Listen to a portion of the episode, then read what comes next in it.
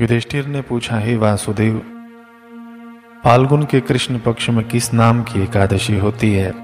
और उसका व्रत करने की विधि क्या है, कृपा करके बताइए। भगवान श्री कृष्ण ने कहा, युधिष्ठिर, एक बार नारद जी ने ब्रह्मा जी से फाल्गुन के कृष्ण पक्ष की विजया एकादशी के व्रत से होने वाले पुण्य के बारे में पूछा था। तथा ब्रह्मा जी ने इस व्रत के बारे में उन्हें जो कथा और विधि बताई थी, उसे सुनो। ब्रह्मा जी ने कहा, नारद यह व्रत बहुत ही प्राचीन, पवित्र और पाप नाशक है। यह एकादशी राजाओं को विजय प्रदान करती है। इसमें तनिक भी संदेह नहीं है। त्रेता युग में मर्यादा पुरुषोत्तम श्री रामचंद्र जी जब लंका पर चढ़ाई करने के लिए समुद्र के किनारे पहुँचे, तब उन्हें समुद्र को पार करने का कोई उपाय नहीं सूझ रहा था। उन्होंने लक्ष्मण जी से पूछा सुमित्र किस उपाय से इस समुद्र को पार किया जा सकता है? यह अत्यंत अगाध और भयंकर जल जंतुओं से भरा हुआ है।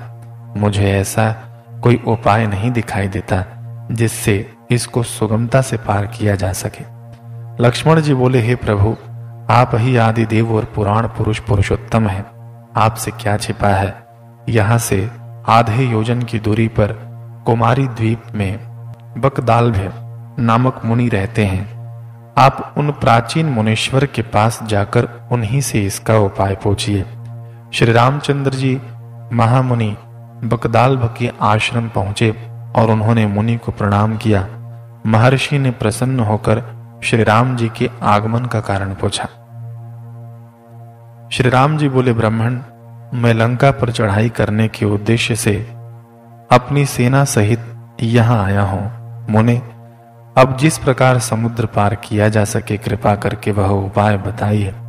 बकदाल मुनि ने कहा, हे श्री राम जी फाल्गुन के कृष्ण पक्ष में जो विजया नाम की एकादशी होती है, उसका व्रत करने से आपकी विजय होगी। निश्चय ही आप अपनी वानर सेना के साथ समुद्र को पार कर लेंगे। राजन, अब इस व्रत की फलदायक विधि सुनिए। दशमी के दिन सोने चांदी, तांबे अथवा मिट्टी का एक कलश स्थापित कर, उस कलश को जल से भरकर उसमें पल्लव डाल दें।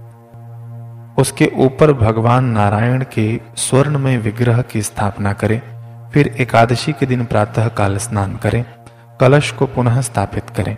माला, चंदन, सुपारी तथा नारियल आदि के द्वारा विशेष रूप से उसका पूजन करें।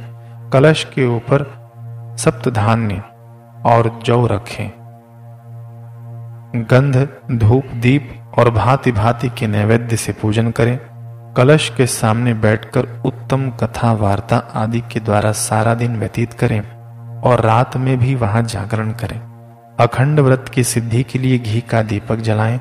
फिर द्वादशी के दिन सूर्योदय होने पर उस कलश को किसी जलाशय के समीप, नदी, झरने या पोखरे के तट पर स्थापित करें और उसकी विधिवत पूजा करके देव प्रतिमा सहित उस कलश को वेद वेदता ब्राह्मण के लिए दान कर दें।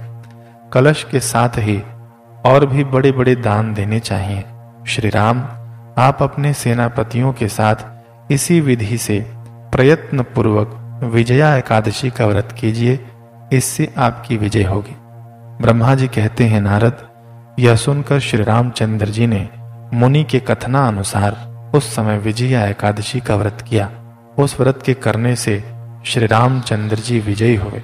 उन्होंने संग्राम में रावण को मारा, लंका पर विजय पाई और सीता को प्राप्त किया। बेटा, जो मनुष्य इस विधि से व्रत करते हैं, उन्हें इस लोक में विजय प्राप्त होती है और उनका परलोक भी अक्षय बना रहता है। भगवान श्री कृष्ण कहते हैं, युधिष्ठिर, इस कारण विजया का व्रत करना चाहिए।